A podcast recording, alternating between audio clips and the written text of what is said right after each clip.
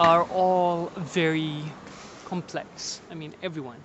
Everyone has different facets of their personality. Maybe maybe you like um, drawing stuff, telling jokes, uh, reading books about car, vintage cars, collecting Transformer vintage toys from the 80s, and also reading mystery novels from the 40s or all sorts of stuff. I mean, people are multifaceted. We're not one single thing.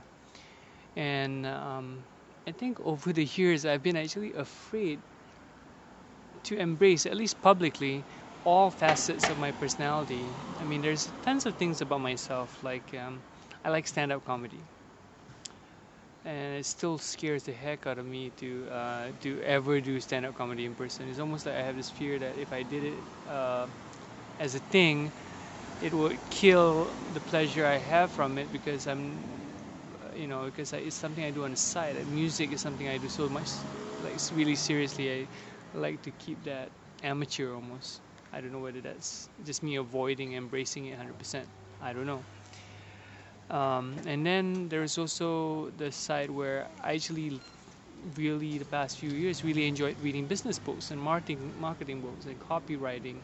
I'm fascinated by the ad industry, and because I've never worked in advertising formally, um, I find that my relationship with the industry, the way I look at it, is um, like a hobbyist, like an admirer of it from afar. So maybe I'm not an industry person, but I like uh, the parts of it that are related to what I do and also I like cats. So I, you know, I'm coming to terms with all these things, different things about my personality. Um, I think are gradually allowing me to be more creative and live a fuller life. I think I was listening to a Gary Vee episode and he was just saying, you know, he, you know, he has all these things about himself that are wide and varied, and there's nothing wrong with embracing all of it. It's, you don't have to be one thing and um, I'm still, to be honest, not really 100% comfortable with embracing everything 100%, but I think I'm getting a, a little bit braver. So we'll see.